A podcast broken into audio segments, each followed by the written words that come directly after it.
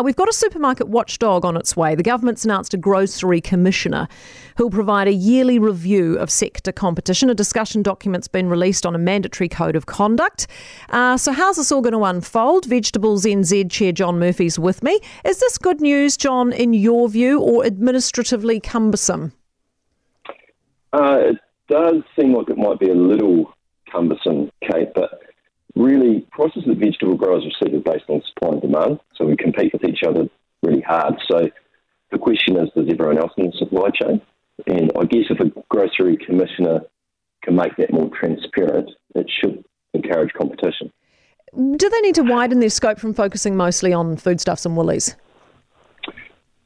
I think they do because they're but one part of the chain. They're very important to us, but there are a lot of other um, retailers out there who affect things. But there's also the wholesale market and even transport, transporters. And as I say, wholesalers have to be kept in mind. But look, I think one key question is um, can a grocery commissioner have any effect on fuel, fertiliser, and labour costs that are really stinging our industry right now?